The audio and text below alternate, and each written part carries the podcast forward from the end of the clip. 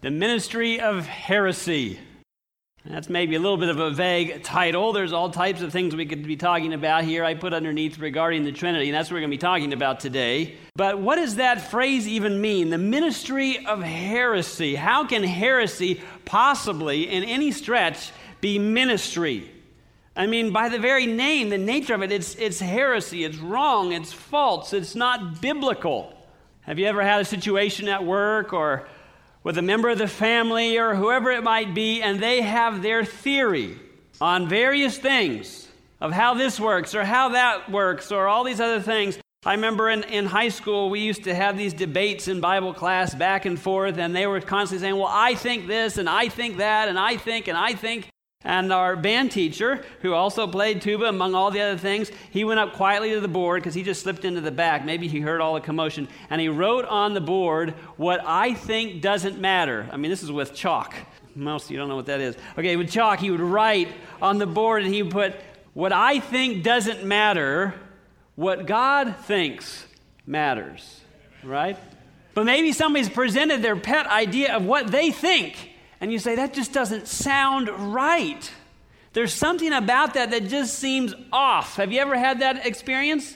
And, you, and they ask you, and maybe they test you on, on it, and they push you a little bit, and you give your best possible answers that you can come up with off the cuff. But, you know, we don't all have the Bible memorized like Pastor Hyman, so you're left going, uh, uh, uh, uh. And, and so you go home and you're just, you're frustrated. And you think, man, I just really failed you, God. I didn't, I didn't have the answer that I needed. I wasn't able to, you know, be able to, to justify how I believe and so on. When you go home, and what do you do?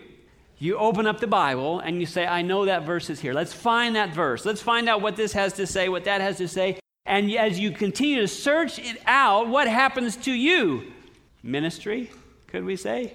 As you start to understand better and more fully Yes, it is biblical. Here it is. Here are the verses. And so that's where maybe we get this idea. In fact, it's not my idea, the ministry of heresy. It says in volume 5 of the testimonies God will arouse his people. If other means fail, heresies will come in among them, which will sift them, separating the chaff from the wheat. The Lord calls upon all who believe his word to awake out of sleep. Precious light has come, appropriate for this time it is Bible truth showing the perils that are right upon us.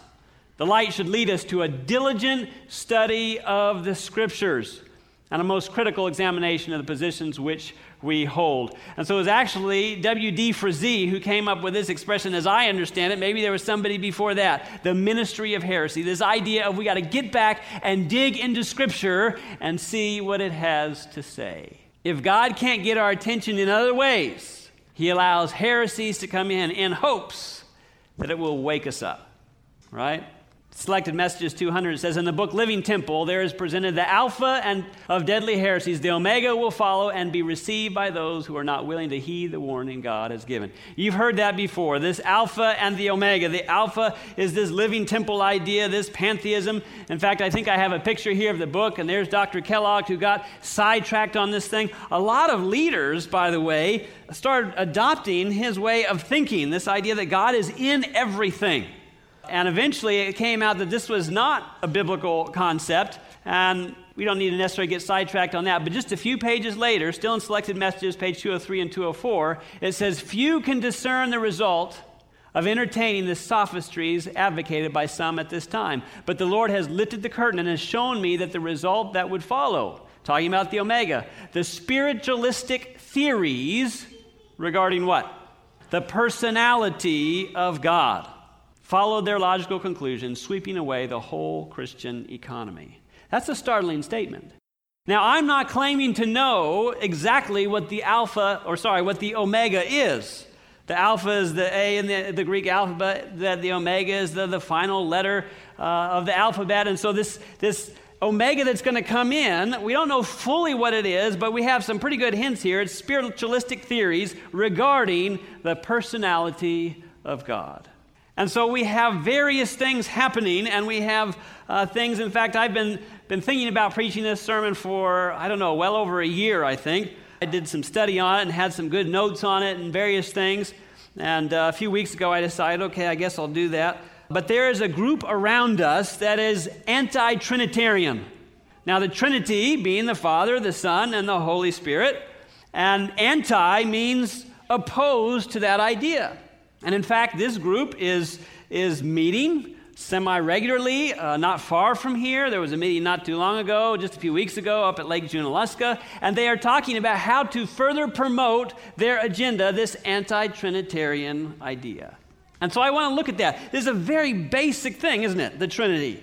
And we may think, is this even really necessary to study out? Because if you are one that is a student of the Word, you see the Trinity all over the place. But what this group does, and I'm not trying to make light of anyone, these are God's children, right? But I don't want people to be led astray in their ideas and their thoughts, and we need to pray for these individuals and these groups. I don't want anybody to be led astray by what they're talking about. And so let's look at let's define a few things. Anti-Trinitarianism. I'm sure we could go on and on about a lot of things. There's a lot of vignettes and, and no, we don't take this exactly, but it's more that, and so on and so forth. But in a nutshell, they teach that God the Father is the one true God. That doesn't necessarily sound wrong, but that's void of the Trinity. It's just the one, and it's God the Father. Uh, Jesus is the Son, and oftentimes he's created or begotten, and we'll touch on that today. The Holy Spirit is simply the Spirit of Jesus that can be everywhere, and we won't have time to get into the Holy Spirit today. We'll look at that next time. But that's this anti Trinitarian idea. They assign different characteristics to the various ones within the Godhead. Some say the Holy Spirit did not come into existence until the day of Pentecost. Is that in fact true? Again, we'll look at that more next time. But if you look even in the, the Genesis account, the creation of the world, the Holy Spirit is there hovering over the waters, isn't he? We could see how at Jesus' baptism, as he starts his ministry, here's the Son coming to this planet to begin his redemptive work, to live and to die in our behalf right? And at his baptism, we have the dove descending. The Holy Spirit is there. And then the Father audibly speaks and says, This is my Son in whom I'm well pleased. Again, the Trinity, all there. There's another group I want to look at, the Ari- uh, Arian or Arianism. They teach that there was a time in the past, among other things, but what I'm going to look at today, there was a time in the past that Jesus was not. So if you take this idea that Jesus always was, no, they say, that's not the way it was. At some point in time, Jesus was created. At some point in time, he did not exist. And so that's probably what we're going to look at primarily today. And then there's this semi Arianism, and that's the idea that Jesus was always in the Father. So there's the eternal aspect of this thing. He's always in the Father, but at some point, he proceeded from the Father, became his own being.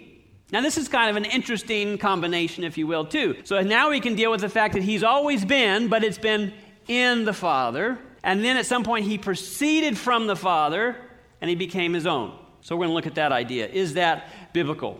And this was wrestled with by our pioneers long ago, some of these thoughts and ideas. They came through that through more Bible study and so on. What counsel do we have regarding listening to these false theories?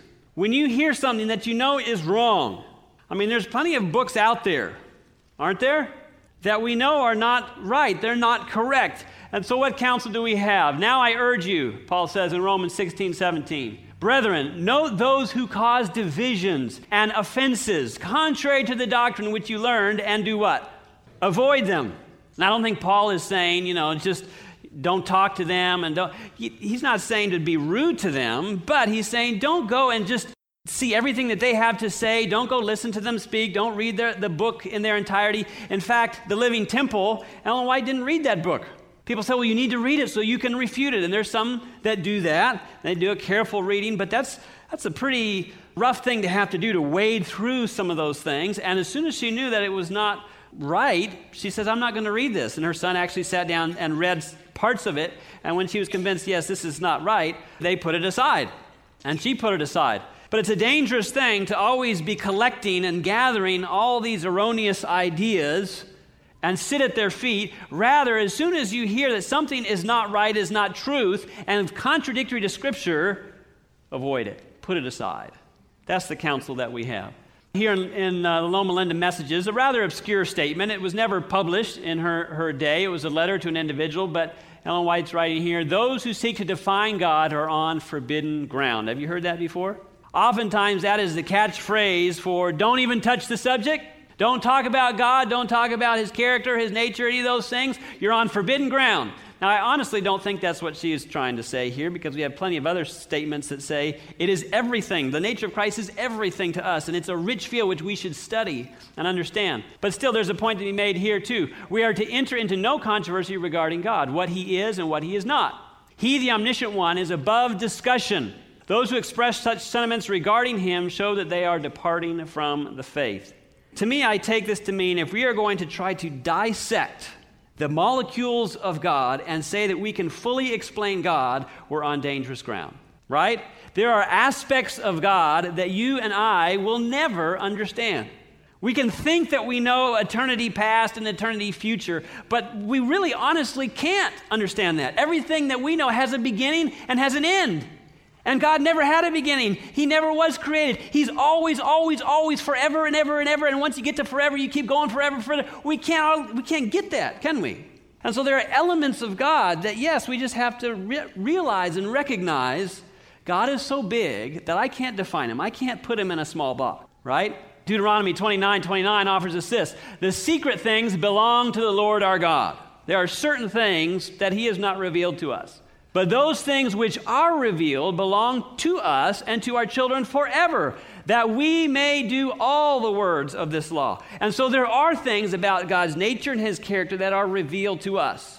And I do think it's a fruitful field to look at some of these things that are revealed, but still with an element of humility, saying we can't fully define who God is, but we can at least understand what He's given to us if we study it out. Does that make sense? And so we need to find that balance, I think.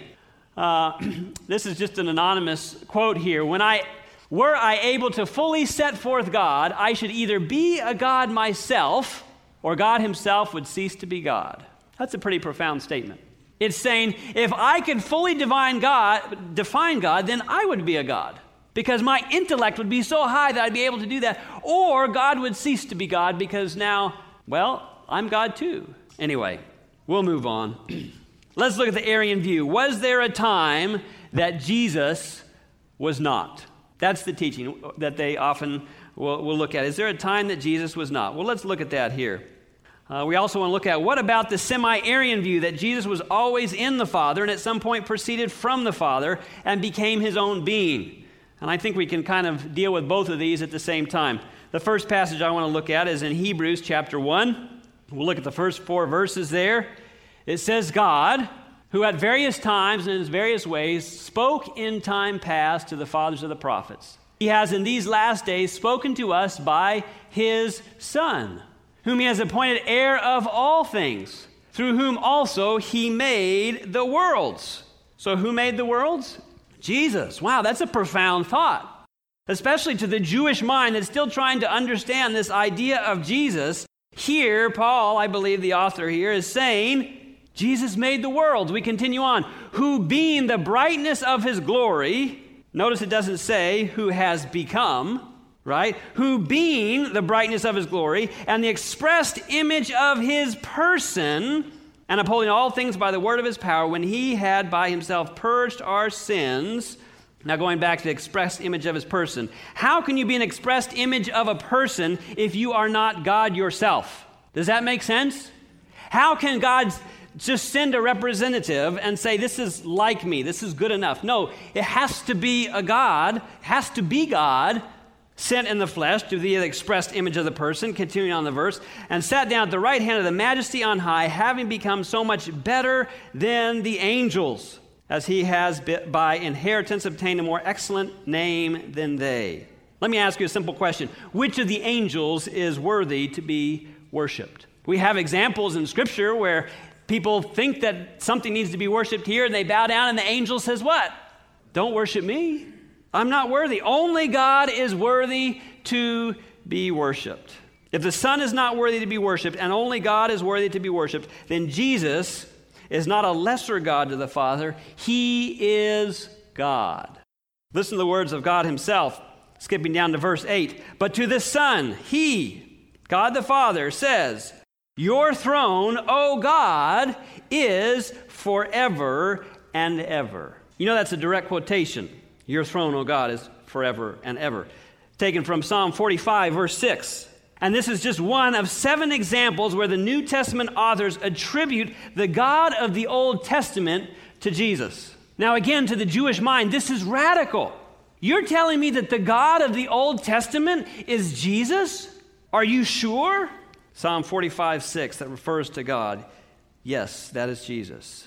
Who created the world. That is Jesus. Continuing, Hebrews chapter 1, verse 10. You, Lord, in the beginning laid the foundations of the world, and the heavens are the work of your hands.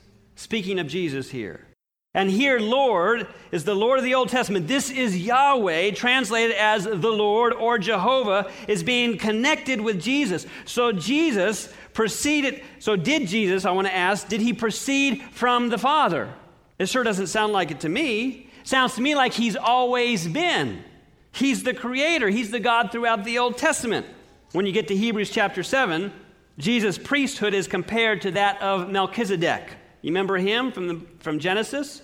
Now there was the earthly sanctuary, but in the book of Hebrews, Paul is showing that Christ is better. It's kind of a theme throughout the book. In chapter 1, Jesus is better than the angels. In chapter 2, Jesus is better than man. By the time you get to chapter 7, you see that the priesthood of Jesus is better than the Levitical priesthood because those priests had a beginning and they had an end. In fact, let's read it here Hebrews 7, verse 1 For this Melchizedek, without father, without mother, without genealogy, having neither beginning of days nor end of life, but made like the Son of God, remains a priest continually. What is that saying? So in Melchizedek, Paul uses an allegory or a sim- symbolic speaking or illustration to say, look, we have no record of Melchizedek's beginning. We have no record of his ending because he is symbolic of Jesus who has no beginning or ending. He has existed throughout eternity. So please don't tell me that he proceeded forth from the body of the Father in some distant point in the past and say that this is the beginning point of everlasting. No, he did not. Jesus had either beginning of days nor end of life. What about the book of Revelation? We studied chapter 1 about a week and a half ago. Pastor Hyman took us through that. In verse 17 of Revelation, the revelation of Jesus Christ, it says, Do not be afraid. I am the first and the last. In Revelation 12 to 17, we have the vision of Jesus as the glorified high priest in the heavenly sanctuary. And Jesus says to the fearful, fainting prophet, after that whole description of Jesus, he says, Do not be afraid. I am the first and the last. Here, John is quoting Isaiah 44, verse 6, that says, Thus says the Lord, the King of Israel, and his Redeemer, the Lord of hosts, I am the first and I am the last. Besides me, there is no God. What are we to make of these words coming out of the mouth of Jesus? Here again is another bold statement that Jesus is the Lord, the Yahweh of the Old Testament. Jesus is the first and the last. In fact, this sounds very much like how God is described. Going back to Revelation chapter 1, this time in verse 4, it says, John to the seven churches which are in Asia, grace to you and peace from him who will see to be God the Father, who is and who was and who is to come doesn't that sound a lot like first and last? And from the seven spirits, don't get hung up with seven, that simply is symbolic of perfection or completeness. That's the Holy Spirit, who are before his throne, and from Jesus Christ, the faithful witness. So here you have the Godhead again, but now it's God the Father who is now described, who is and who was and who is to come. Then in verse 8, God the Father is saying, I am the Alpha and Omega, the beginning and the end, says the Lord, who is and was and who is to come, the Almighty. So here we have similar references, similar titles to the Yahweh of the Old Testament when applied to both the Father and the Son in the book of Revelation. You go to the end of the book and you read this, and behold, I am coming quickly. Who's coming quickly? Jesus is coming quickly, and my reward is with me to give to everyone according to his work. And it says, I am the Alpha and the Omega, the beginning and the end, the first and the last. And so here Jesus is coming, and this is how he is described Both the Father and the Son are the Alpha and the Omega. Both the Father and the Son are the first and the last. Both the Father and the Son are the beginning and the end. Both the Father and the Son are equal in their divine nature. We could ask the question what did Jesus say about himself in this regard when he was here walking among us? Well, John 8 58, Jesus said to them when he was in this argument back back and forth as they were testing him. He said, Most assuredly, I say to you, before Abraham was, what? I am. Here scholars unanimously agree that Jesus is referring to Exodus 3:14 and applying it not to God the Father but to himself. Exodus 3:14 and God said to Moses, "I am whom I am." And he said, "Thus you shall say to the children of Israel, I am has sent me to you." So it is Jesus who is leading the children of Israel out of Egypt. And the verse continues, verse 15 in Exodus. Moreover, God said to Moses, Thus you shall say to the children of Israel, The Lord God of your fathers, the God of Abraham, the God of Isaac, and of Jacob, has sent me to you. This is my name forever, and this is my memorial to all generations. For Jesus to refer to himself by quoting these verses, to me, is compelling evidence of his full divinity. Jesus said to them, Most assuredly I say to you, before Abraham was, I am. Jesus is most obviously claiming to be none other than the God of the Exodus, the Lord, Yahweh. Friends, you might want to take note as well. Well, did Jesus' audience recognize the gravity of these claims, or are you just making these things up? Well, you just read the next verse. And they took up stones to throw at him. They most certainly did realize what claim he was making, and they were certain, beyond a shadow of a doubt, this is blasphemy. Why? Because they didn't believe he was God, not the God he was claiming to be, and so they wanted to stone him. And it's interesting that Jesus didn't say, I was, but he said, I am, in the absolute sense. He's claiming eternal existence. Spirit of prophecy tells us, I am means an eternal presence. Eternal. It's not from some starting point. It's not from creation. It's not from delivering the, the children of Israel from the hands of Pharaoh. It's from everlasting to everlasting. Friends, for Jesus to make such a radical claim about himself, he was either one of three things one, deranged, two, one of the most blasphemous persons in history, or three, the eternally existing God he claimed to be.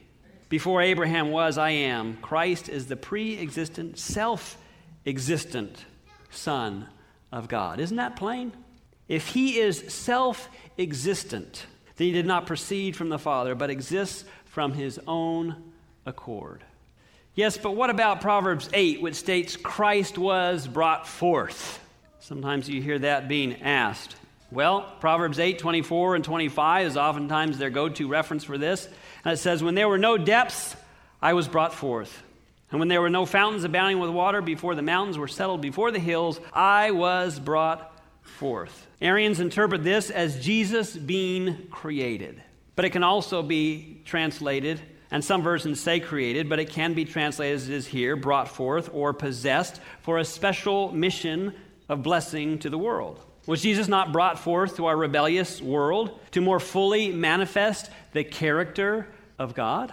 And further, can a created being show us a true picture of the character of God? I mean, is that how it works? If you want someone to be convinced of an individual's character, you send a representative? No, you have to send the actual thing, or person, I should better say God.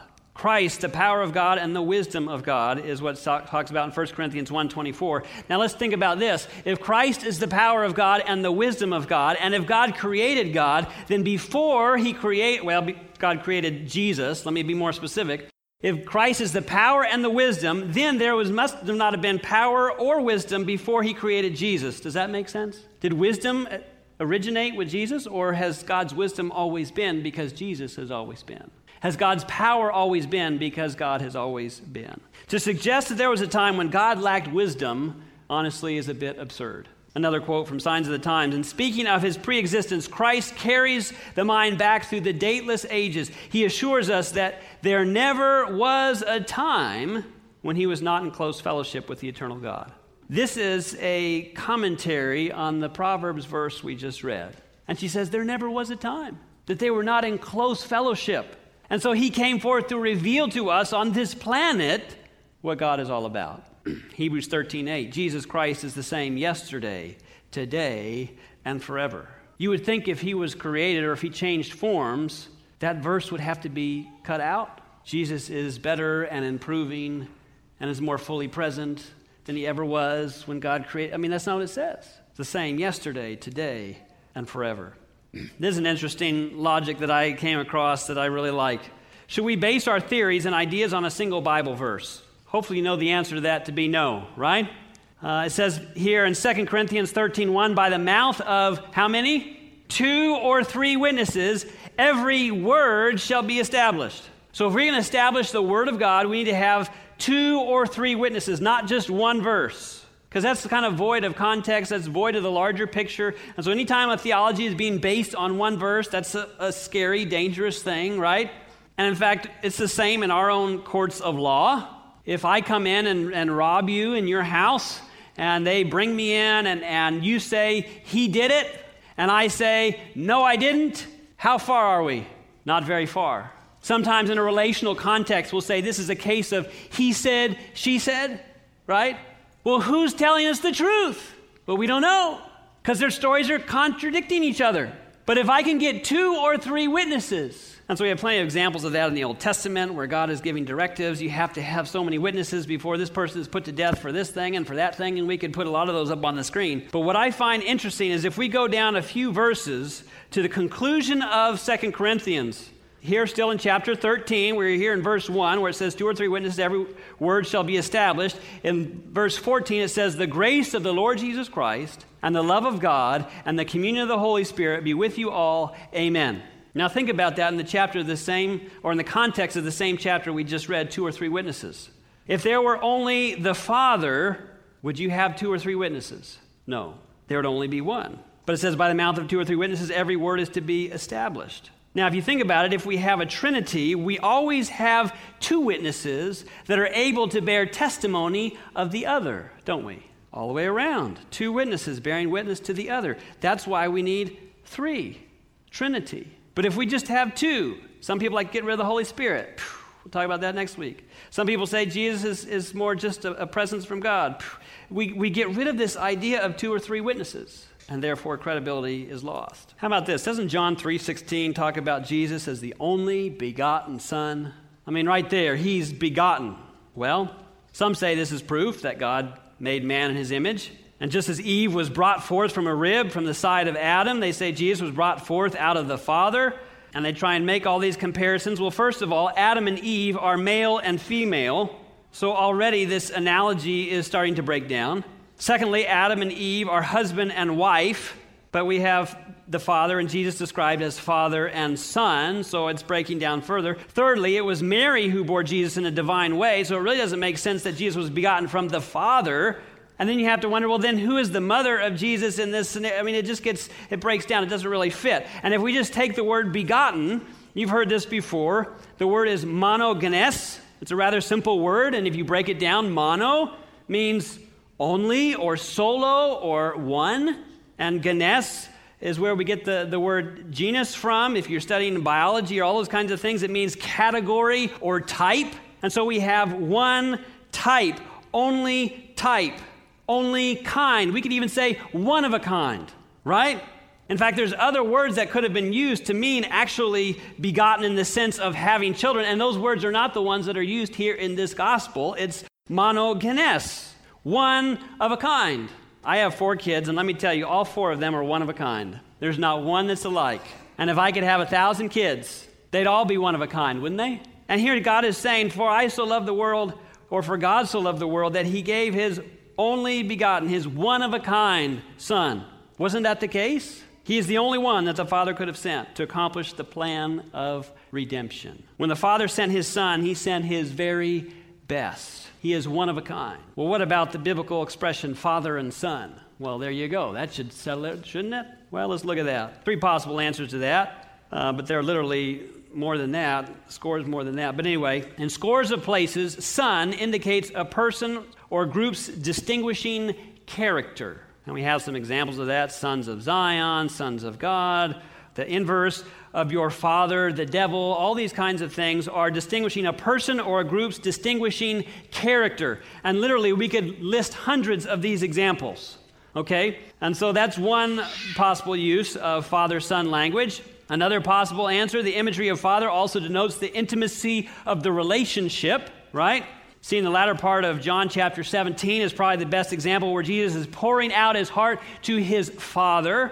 But then a third possible answer is also a claim of equality. I should have a number three there, but I forgot to put it in. It says, My Father has been working until now, and I have been working, it says in John 15 or 5 17, excuse me. And what was the response? When he had said this, the people responded, saying Jesus was making himself what? Equal with God. That's how they understood it. You're saying you're equal by claiming him as your father and you being the son. And so we don't need to get tangled up in some of this terminology, thinking one was before and begat the other. This just doesn't bear out in Scripture. What about Colossians 1 15 and 18 that describes Jesus as the firstborn? Aha, there it is. Colossians 1 15 16. Let's look at it. Here is the image of the invisible God, the firstborn over all creation. For by him all things were created that are in heaven and that are on earth, visible and invisible, whether thrones or dominions or principalities or powers. All things were created through him and for him, and he is, oh, there it is, before all things. But let's just pretend that's not there. And in him all things consist, and he is the head of the body, the church, who is the beginning, the firstborn from the dead, that in all things he may have the preeminence. So, does this verse prove the Father begat or created the Son? Well, first off, let it be said that one cannot be born and created at the same time. Is it true? We also must understand that there is a biblical definition of firstborn that can indicate the position of privilege, honor, or dignity without being firstborn. You're just trying to get this point across that there is privilege, honor, or dignity. Well, can you show me a biblical example? I'm glad you asked. David is an example. I have found my servant David with my holy oil. I have anointed him in the 20th verse of Psalm 89. Then you skip down to the 27th verse. It says, Also, I will make him my what? Firstborn, the highest of the kings of the earth. Now, David wasn't the firstborn. He was the one out in the pasture. They didn't even consider him, did they? He was too young. He was just a lad. And Jesus says, I'm going to make him firstborn. I'm going to make him honored, of preeminence. I'm going to call him my firstborn. Another example, Hebrews 12 23. To the general assembly and the church of the firstborn who are registered in heaven. Does that mean you had to be a firstborn to go to heaven? All those middle children, you really are in bad shape. The youngest aren't going to be as spoiled as they have gotten accustomed. In fact, of the eight times in the New Testament that firstborn is mentioned, eight times in the New Testament, only two indicate an actual placement of birth order. That leaves six other times that show and indicate position, privilege, honor, and dignity. Though again, this is not the idea of Jesus is born and begat. He was the first one that was born and begat, and they trail off and all these things. This is the verse Elizabeth read. She said, Can I sing it? I said, If you want to. For unto us a child is born. Who's that? Jesus, right? We, we read this at Christmas time all the time. Unto us a son is given, and the government will be upon his shoulders, and his name will be called. I always think of Sandi Patty for this next part. Wonderful the counselor, the mighty God, the everlasting Father, Prince of Peace. Wait a second. The mighty God? The everlasting Father? That's Jesus? Friends, clearly Jesus is God. He's described as the everlasting Father, but we don't say Jesus is the Father. Yes, Jesus says, I and my Father are one. But that doesn't mean that Jesus is the same being as the Father. Just like that banana illustration. Thank you, Sue. We're never going to eat a banana the same way again. She was trying to describe it to me. She says, Well, all the pieces go into three. Well, okay, yeah, if you peel it, you have three pieces. She says, No, the actual banana is in three pieces. I said, What? Check it out. Jesus is the mighty God. He is the everlasting Father. He is the Prince of Peace. He is the one and only special and unique way, who was sent in a divine way. And there has never been a time he was not in close fellowship with the Father. This is a picture of M.L. Andreasen, leader in our church, and he believed that Jesus was begotten of the Father. That was one of his beliefs. In fact, other, many other founders did as well. And then in 1898, when Ellen White wrote Desire of Ages, he came across this quote and he questioned, did she really write that? And here's the quote In Christ, is life original, unborrowed, and underived. It's right there. Let me put the quotation 530. He that hath the Son hath life, quoting 1 John 5 12. The divinity of Christ is the believer's assurance of eternal life. But it was that statement, original, unborrowed, underived. He said, Did she in fact really write that? And so he asked and requested, Can I see the original manuscript? Well, sure. And so they found it, dug it out. There, sure enough, it was in Ellen White's handwriting. And so then he, he requested to, to sit down with her. Wouldn't that be neat? Mrs. White, would you just have a few minutes that I could sit down? I have some questions. And so he did. And in a private interview, Ellen White addressed yes, this is what God revealed to me, this is what I believe, and I wrote these words. She confirmed it to be, in her view, the truth. And this was the turning point for M.L. Andreasen to give up his anti Trinitarian and semi Arian views and say, okay, God always was, Jesus always was. The Holy Spirit always was. And sometimes we can get caught up in those little nuances of things, those little quotes. And I've spent a lot of time talking about the, the more challenging quotations they bring up, but there's all kinds. If you start looking in your study, the Trinity's everywhere. And it's not that one is a presence and one's a cloud and one's this and one's that. No, it's the three persons of the Godhead. And we'll look at that more next time. If you have some doubts about that, come next time. And we'll talk about the person of the Holy Spirit. I'll show you a quotation where it says, The Holy Spirit is just as much a person of the Godhead as God the Father. But sometimes we get crossed up in some of these kinds of things. But the Godhead was stirred. I love this in Counsels on Health. The Godhead was stirred with pity for the race. And the Father, the Son, and the Holy Spirit gave themselves to the working out of the plan of redemption. They've all been in existence together from the very beginning. I mean, if that hadn't been the case, what would that mean for Jesus coming to this planet? If God the Father could say, Oh, this looks like a problem, I'm going to create something to go take care of it. Doesn't that diminish what was done for us on Calvary?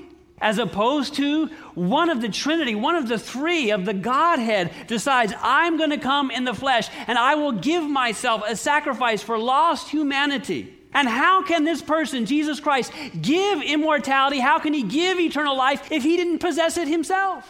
It just doesn't fit. It doesn't work. And in the whole great controversy theme, if it's the devil saying, God, you're not fair, you're not just, you're not true, if the challenge is with God, how can just some lesser God take care of it. No, God has to take care of it. And God did take care of it. And so we are blessed that we have the Father and we have the Son and we have the Holy Spirit working out the plan of redemption. Each of them having a role, each of them being united in purpose to get you and I home and to get the plan, the, the mess of sin eradicated once and for all. And so I praise the Lord for his word, for the things that he has given to us for us to understand of who he is.